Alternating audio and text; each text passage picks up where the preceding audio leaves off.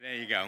Uh, let me let me ask you a question. Just just um, even if you don't ever raise your hand in church, would you do it tonight for me if this is true?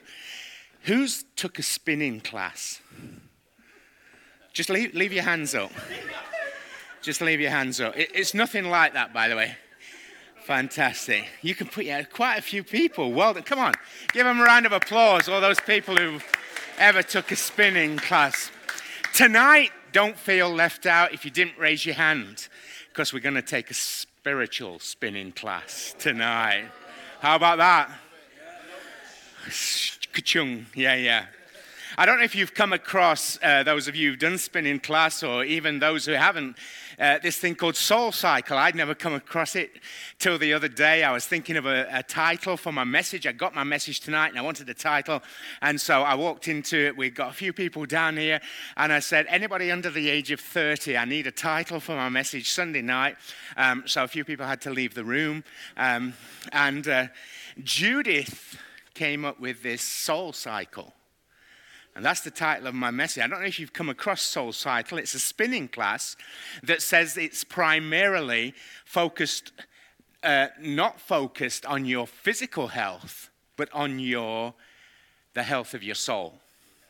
Here's a few shots from their website, so just to let you see. Um, This is uh, one of the landing pages you get on, new to soul, you see up the top. There's the spinning class. They're in dark rooms like this. Maybe we could hire it out for SoulCycle, couldn't we? We move people to move the world. What about the next slide, the next page? What we mean, mind, it's mind-altering fitness, which sounds a little bit weird, that, doesn't it? But what, what they mean is, imagine walking into SoulCycle, carrying the weight of your day, week, year, and coming out feeling refreshed, recharged, and ready to slay the day. Woo! That shift is mind-altering.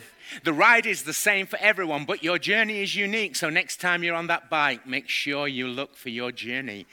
And you'll find it. What about this next one? I'll come to this side. Your new pack. This is it. We are nicking this slogan. Slogan. Slogan. I'm sure that's the right word in some language. The moment you walk into SoulCycle, you go from solo to surrounded. We're just like that. Tap into the energy of the room. Tap up. Take up space because you belong. Like they're nearly as good as us, aren't they? On your brightest day and in your darkest hour, your pack is here for you.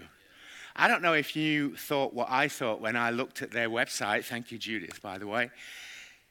That could be a church website. That should be a church website, shouldn't it? Oh, and, and, and by the way, if you're here tonight and this is your first time to Icon Church, forgive me. I should have done this right at the beginning of the message. My name's Paul. Uh, together with Jeannie, we're lead pastors. I want to give you a huge welcome if this is your first time to Icon Church. when uh, when I got involved in that website because of Judith, uh, I, I just thought that could be a church website. It starts off right at the beginning, new to soul. New to church, question mark. And then they've got that slogan, we move people to move the world. And tapping into purpose, meaning, vision for our lives. It's about a mental shift. It's mind-altering fitness. Your new pack. Maybe you could throw that one up again. Your new pack. The moment you walk into SoulCycle, you go from solo to surrounded. Uh, they've got better slogans than us. You belong here, we say, um, you know, and uh, they say you go from solo to surround up. Take up space because you belong. On your brightest day and in your darkest hour, your pack is here for you.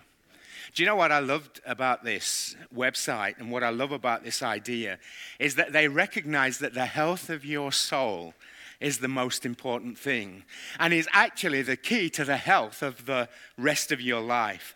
You know, I believe we know that instinctively too, that actually change happens first on the inside.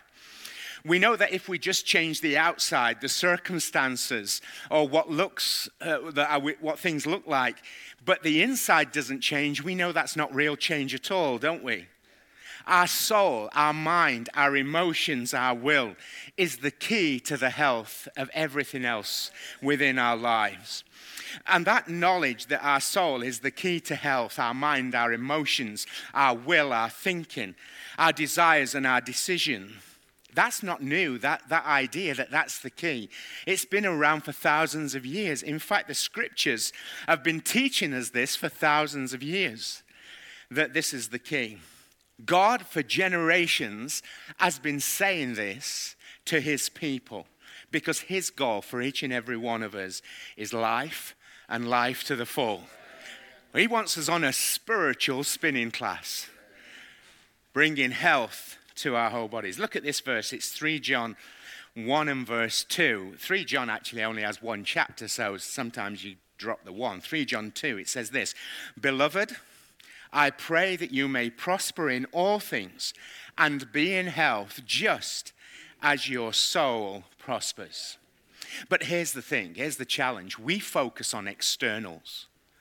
Rather than focusing on our soul, our heart, our mind, our emotions, our will, the internal stuff, that ultimately that will change everything else, we focus on externals.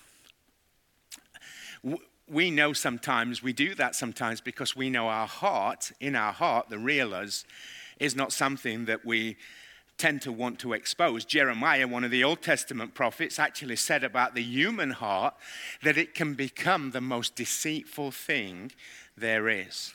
So we fake it, don't we? Our Insta life can become way more interesting than our real life. Our Insta life. We focus on externals because we underestimate the grace of God. We underestimate God's love for us. We underestimate God's favor. We undervalue his grace. Grace m- just means God's mercy. Grace is God's favor shown to us, God's disposition to love us and to like us.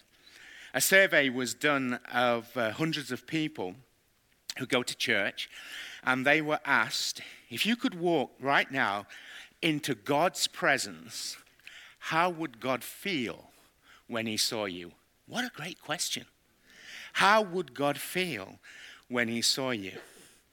The highest response by a mile was God would feel disappointed. Disappointed because I'm not crushing it. I'm not winning in life. I'm not doing as well as I could be. Uh, disappointed because I'm struggling with this temptation, or I'm struggling with this habit. I'm struggling with this sin. I'm struggling with whatever. I'm struggling with this. Disappointed because I'm not committed enough. Disappointed because I'm lazy. Disappointed was by far the biggest response. But these responses are not the responses of a healthy soul when it comes to the kingdom of God, but they are common. These are not the responses of a soul that is refreshed, recharged, and in the words of SoulCycle, ready to slay the day. Did you like that? Uh, so it was so good. What if I told you this, that when you walk into God's presence, disappointed is not the emotion he feels. When you walk into God's presence, the emotion God feels is not disappointment. The emotion God feels is delight. Some of you don't believe that yet, but I want you to believe it tonight, that when you walk into God's presence, the emotion he feels as he sees you, as you're there, as you say in a morning, in an afternoon, in an evening, in your car, when you're washing the dish, whatever you're doing, and you say, Jesus, I'm here. The emotion he feels is not disappointment, it's delight. Psalm eighteen and verse nineteen says this, he brought me out into a spacious place. He rescued me because he delighted in me. Uh, if Zephaniah, that's the book we've all read. Uh, Zephaniah says this, the Lord your God is with you, the mighty warrior who saves. He will take great delight in you. In his love, he will no longer rebuke you, but will rejoice over you with singing. That's an interesting phrase, isn't it? He'll take delight in you, and he'll actually rejoice over you with singing. Maybe God's got a song just about you, Rachel Hall, about to click that camera. Maybe it's Rachel. She's my girlfriend. No, I mean, she's not my girlfriend, by the way. Whatever, whatever. Maybe God has got a song. Sorry, Ben, Ben, I lie. I'm just playing. Maybe God has got a song because he delights in you. When God sees you and then me, when we open our hearts and we say, Jesus, I'm here, God's response is, you're here. I'm so pleased. I've been waiting for you. But I feel guilty. I feel a disappointment. I feel like this might not go well. But God says this to us. Jesus said, Matthew eleven, verse twenty-eight to thirty, come to me, all you who are weary and carry heavy burdens, and I will give you rest. Take my yoke, and my yoke means teaching. Take my teaching upon you. Let me teach you, because I am humble and gentle at heart, and you will find rest for your souls. For my yoke, teaching, is easy to bear. People think they're going to come to Jesus, and he's just going to give them this, like, tough, the toughest workout ever. You know, but Jesus said, my teaching is going to be easy for you to bear, and the burden I give you is light. Let me tell you why a healthy soul matters till we get into our spin cycle. Are you ready? A healthy soul matters because a poor soul makes poor decisions. A healthy soul applies God's wisdom and truth. A poor soul makes poor choices. A poor soul has an impoverished outlook.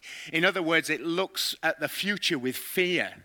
But a healthy soul looks at the future with optimism and faith. Uh, when Jeannie and I um, were uh, uh, married, we're still married, thankfully.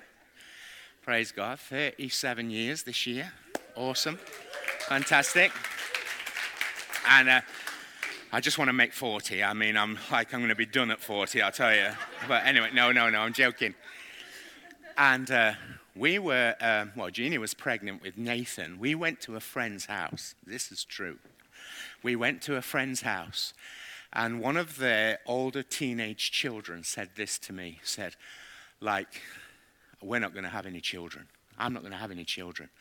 And so I'd really made that decision, yeah, yeah, yeah, because this world is just going to get worse and worse and worse. And if I were you, I wouldn't have any more children. Well, thanks, nineteen-year-old wise one. By the way, they did end up with three children. Liars. But anyway, but that conversation came from an impoverished soul. Fearing the future, fearing the future. But a soul that comes from health actually has faith and optimism. And even though we might fear what our kids will face in the world to come, we know that God is still alive and well in twenty twenty-two, twenty thirty-two, twenty forty-two, and he'll be with them. A healthy soul matters because uh, this a poor soul has defeatist and negative tendencies.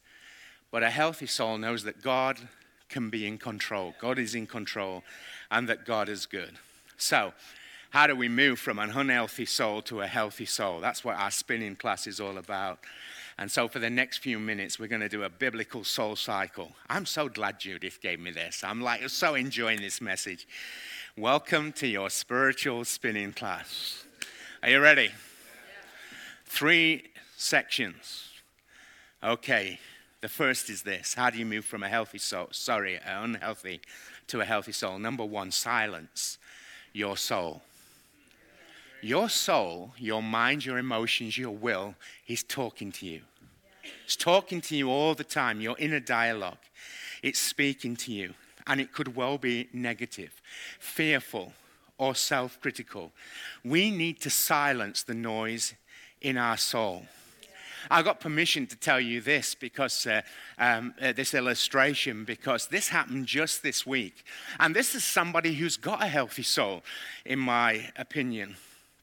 And uh, and it was Jeannie. And uh, so I've got permission. I believe I have. Well, yes, I have. So I said to Jeannie, we're in the car the other day, and I said, Jeannie, you, you know, you did a great job as a mum to our kids. That's how you stay married for thirty-seven years, by the way. Jeannie, you did a great job as a mum to our kids. Jeannie replied, I don't think I did. I don't think I did a great job. See, that just sounds like a normal conversation, right? There's nothing harmful there. But now I want you to imagine that's Jeannie talking to herself. She's left her body, and she's over there. It's weird, I know, this message, but it's all right. And she's speaking to herself. Jeannie, you didn't do a good job as a mum. You didn't do a good job with your children. That's what's happened. That's her soul speaking to herself. I talked recently to our staff about one of the problems we face is the problem of self-depreciation or putting ourselves down. It's the most negative response that we have. It's a pro- it's a response of self-sabotage. Sometimes it can want, want we're wanting to appear humble, but we can't receive a compliment. Uh, you look nice today. Oh, I don't think I do. You just stepped outside of yourself and said you're ugly. That's what you've said to yourself. You know, or, or, or, or we talk in negative terms to and about ourselves. Imagine if I'd said to Jeannie, I don't think you did a very good job with our kids. Imagine if I said that over and over again. But in many of our lives, the negative things that our soul can say, we repeat over and over and over again. We say things to ourselves like, you're no good, you're ugly, you're stupid, you're limited, you failed, whatever. I believe that right now, God is saying, silence your soul. Silence your soul. The psalmist said it like this in Psalm one thirty-one and verse two. He said, instead, I have calmed and quieted myself, like a weaned child who no longer cries for its mother's milk. Yes, like a weaned child, that's a child that's fed, if you don't know what weaned is, is my soul within me. Child that's full, stuffed with its milk, it's just relaxed and it's quiet to itself. The next time you feel that your soul, your mind, your emotions, your will is just screaming those negative things at you, silence it. Make it go quiet. Make it shut up. Uh, Psalm sixty-two and verse five says this, let all that I ha- am wait quietly before God, for my hope is in him. You know, uh, David says this, look where look where he has his um, hope, it's in God. And so because his hope is in God, he's going to quieten his fears. He's going to quieten his anxiety and his worries.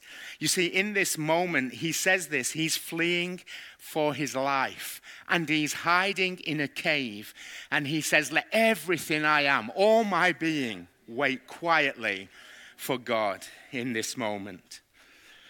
He's got fear, he's got worry, he's got all kinds of emotions that are screaming at his soul. And he says, my hope is in God. Silence your soul. Do you know this applies whether tonight you're in this room and you're fourteen, sixteen, eighteen, twenty, and all the ages in between, by the way, thirty, and in between, forty, fifty. Anyway, you understand what I'm saying. All of us need to silence our soul. Well done. You're through cycle number one. Cycle number two is this. Educate your soul. Educate your soul. Quieten your soul. Educate your soul. Hosea four and verse six says this. Hosea is an Old Testament prophet, and he says, my people are destroyed because of a lack of knowledge. When you come to Christ, when you come to know Jesus Um, your soul already knows certain things. Your soul already has had an education from your past history. It has a knowledge learned through your experiences, through your environment, through your education, through your peers and authority figures in your life. But when you receive Jesus into your life, there's a new king that's come on the block. His name is Jesus, and he's going to re-educate your soul. He's going to re-educate your mind, your emotions, your will. And your soul, if you will allow him, is going to learn some new things, and he is going to transform you on the inside, which will result in everything on the outside changing too. See, you're not a disappointment to God. That may be a re-education tonight. It's a, it would be a re-education for those hundreds of people who were surveyed, who said, the thing I think God feels is disappointment. We need to re-educate ourselves. No, God delights in you. He delights in you so much that he goes weird about it and sings a song about you. God loves us unconditionally. I love this, these verses, Romans chapter five, verses six and eight, I'm reading. It says this, you see, at just the right time, when we were still powerless, Christ, Jesus, died for the ungodly. He didn't wait till we had strength. He didn't wait till we were worthy. He didn't wait. He died when we were powerless. He didn't wait till we could do something for him. He died for us when we were at our weakest point. What about the next verse? Verse eight, it says, but God demonstrates his love for us. While we were still sinners, Christ died for us. God doesn't love us. God doesn't love us because what we can give back. He loves us because we are his. God doesn't love us for what he can get out of us. He just loves us because we're his. God doesn't delight in you because of what he can get from you. He delights in you because you're his. A healthy soul is a re-educated soul. And a re-educated soul is a soul that accepts what God says about us. Can't go into it, but let me show you some of the thing I did with our staff just on the, the soul. We have this response of self-depreciation that I mentioned, which is a negative view of self. It's what I say about myself. And I don't realize it, but I'm stepping out of myself when I'm talking. And then there's self-consciousness. What do you think about me? Usually that's negative too, isn't it? Or what others? But then self-awareness, true self-awareness. What I know God says about me. You know, you think self-aware is just being aware of who you are and everything you do, your strengths, your weaknesses, your fail. I believe true self-awareness, spiritual self-awareness, is knowing what God says about you. We need to educate our soul in what God says. He knows better. He knows you better than you know yourself. I love that. Again, the psalmist, Psalm one thirty-nine, fourteen. I praise you because I am fearfully and wonderfully made. When was the last time you stepped outside of yourself and you said, Paul, you are fearfully and wonderfully made? When you looked at yourself and said, God, I thank you because I am fearfully and wonderfully made. Your works are wonderful. He's talking about himself. Your works are wonderful. And I know that full well. I know that full well. Whatever your weaknesses, whatever your sins, whatever your failures, you have been made in the image of God, and, and your, your soul needs re-educating to the fact that you are fearfully and wonderfully made. Cycle number one, silence your soul. Cycle number two, educate your soul. Our soul circle cycle is nearly over. But we got one final push. How are you doing? I think you're doing great. But there's something different about a spiritual soul cycle. When you go to SoulCycle and you're in their dark room and the, the music starts playing and the bass is pumping, you start slow and you get faster and faster and faster. Slow a little bit, but you get ultimately you get to as fast as you can. A spiritual soul cycle is you start super fast because you're striving. You're trying to please God. You're trying to do it all in your own strength. But when you've done the soul cycle, you get slower and slower, slower, because you get to a place of rest in who God says, I am. The psalmist, the third cycle is this: teach your soul to boast, to boast. The psalmist, Psalm thirty-four and verse two says, I will boast only in the Lord. Let all who are helpless take heart. I want to show you another page from SoulCycle's website. I didn't show you this one at the beginning, but I want to show you, because this is where they and us are different. In everything else, I love what they do, but this is where we're different. On the surface, we're a forty-five minute cardio dance party on a bike. Yeah, woohoo. But riding is, at SoulCycle, is so much more than that. It's more than stationary bikes. It's more than a darkened room. It's even more than our magical grapefruit candles. Gavin, if you can arrange for us to have magical grapefruit candles in this building next week, that will be wonderful. I don't just want grapefruit candles. I want magical grapefruit candles, okay? It's you. It's a soul site. It's you pushing the pedals, pushing yourself, pushing each other until you've shed what was and you've pedaled toward what could be, what will be.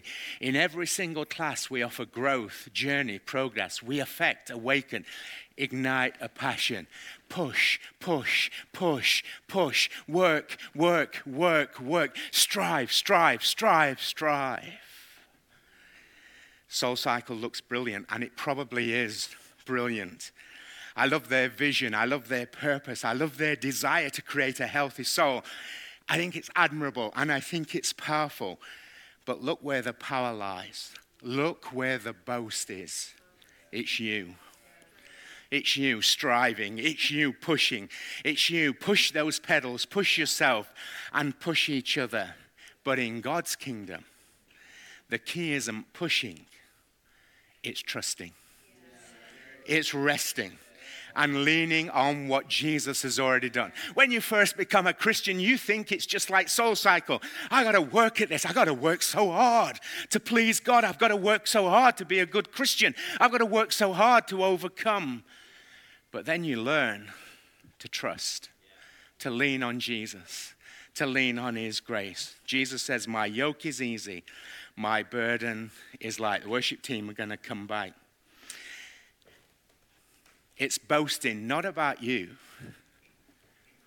and your ability or my ability, but it's boasting about his victory. You see, on the cross, Jesus came as God's Son, and on the cross, he took all our enemies: sin, Satan, worry, anxiety, inadequacy, fear. He took them into himself. And he carried them onto the cross. The Bible says it like this: he became sin for us. That phrase mean, means he took everything that was against us, everything that was uh, negative towards us. He took it into himself and he nailed it to a cross.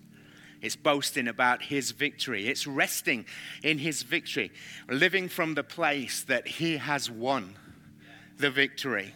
Death is defeated. Anxiety is defeated. All our enemies have been defeated.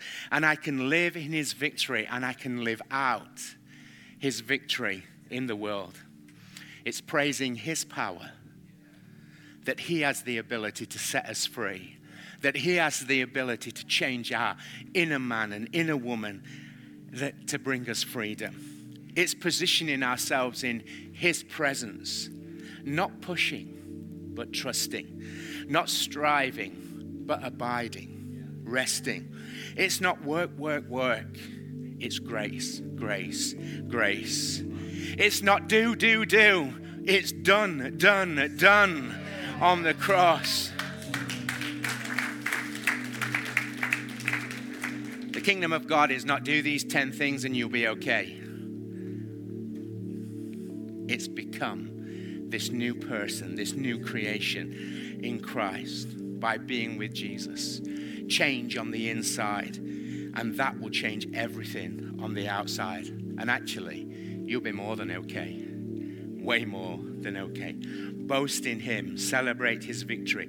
Lean on what he has done. Praise his power. Boasting in his power because he can set you free.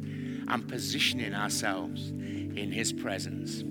For thousands of years, as I've said, God has been speaking to his people about a healthy soul. But so often we think that soul health is like physical health. It's just work, work, work, do, do, do, instead of resting in what's been done for us, starting there and seeing God transform. He'll transform our actions. He'll contr- transform our environment.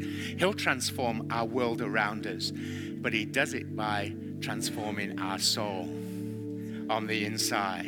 Are you with me? So tonight, here's what we can take away from this, our three cycles. We need to silence our soul. I know I'm speaking, teaching every one of us tonight. We need to go from that negative self-depreciation, because God doesn't want you trash-talking yourself. I mean, God does not want you trash-talking yourself. I think I think tonight I'm talking to somebody that maybe you would feel like if you were to step into and see the face of God, his presence, you would just think, I'm, he's going to be disappointed. He's going to say, I've been waiting for you. I delight in you. You're my son. You're my daughter. We need to silence our soul. The second thing is we need to educate our soul to learn what God says about us. Not what you say or what you think others say. Those are comparatively irrelevant. What God says about us is the highest thing. Educate our soul, and we need to keep boasting, boasting, boasting in what Jesus has done. It's why worship is so powerful. It's why being in church, in God's presence, is so powerful, because that's our spiritual spin cycle. So here's what you and I can do as a response to this message. Number one, keep showing up. Keep showing up. Keep going to our spin cycle, God's house, the church, where we boast and celebrate what God has done through praise, where we educate our soul about what God says, and where the noise that is in our soul gets quietened down and silenced. And we just keep coming back. We're taking our soul cycle class. Keep showing up. Meet your new pack. Meet your new pack. Connect with people. Join a connect group, because God has got some people. Take up space. Say, I belong here. Icon Church is my church. I belong here. Take up space because you belong here. Welcome home. Meet your new pack. And the third thing is trust God with everything and give it to him. Give it to him. Worries, fears, anxieties. You may have thought the Christian life is like this. I got to try so hard. I got to pedal and push so hard. But actually, spiritual life often starts like that. But it just gets slower. Sounds good to me. Imagine that you could go to a forty-five minute spin class and just pedal like this with your earbuds in. No sweat. You're looking at everybody else killing themselves. Looking at Molly over there, and she's about to die. And you're just praying for her. Lord, don't let Molly die on that bike. Please, in Jesus' name. Don't let that happen. And you're just pedaling away. And you meet Molly in the cafeteria afterwards. And, you know, Molly's got her juice drink, spinach, kale, juice drink. Every time she takes a sip, she's screwing up her face. Oh, she's still sweating because she worked so hard. And you've got Sunday morning church cake. But you're losing weight and she's not.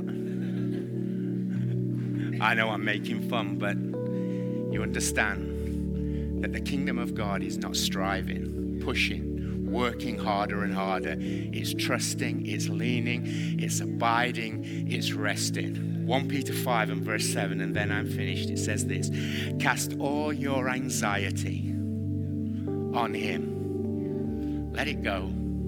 Cast it on him because he cares for you. He's, he's doing all the heavy lifting here. He's done all the work on the cross so that you and I can cast it on him. Come on, let's stand and let's pray. Maybe God's spoken to you tonight about some area of what I've spoken about tonight. And you say, God, that's me.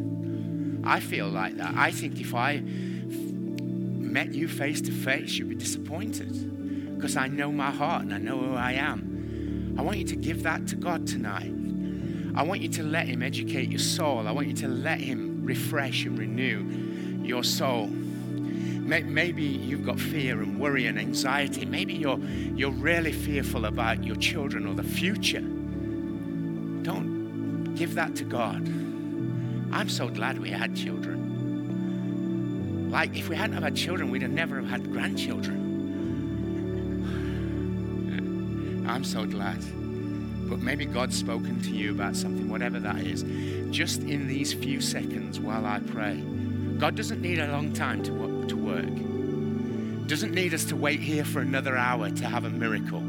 God can do something in your heart in a second, in a moment. You just give it to God.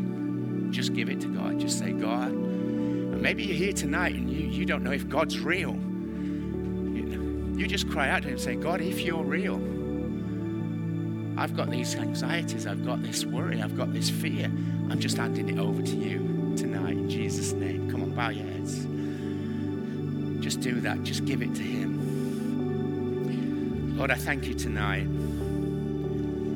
We've had fun, but this message is so powerful that we need to rest and abide in you.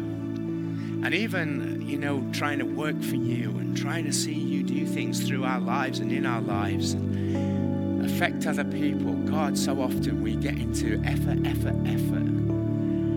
And there's things we need to do, and you don't call us to be lazy, but we know that it all starts with resting, trusting, leaning, abiding in you. And Jesus, I ask you to come and speak to each and every heart in this place tonight, right now. I'm just going to be quiet for ten seconds, Lord. And I pray in those ten seconds, you will move powerfully in people's hearts tonight. You will lift burdens. You'll lift sicknesses. You'll lift worries, fears, anxieties, things that people are just so stressed about tonight. God, that you'll lift them. I ask you in Jesus' name to do that. Thank you.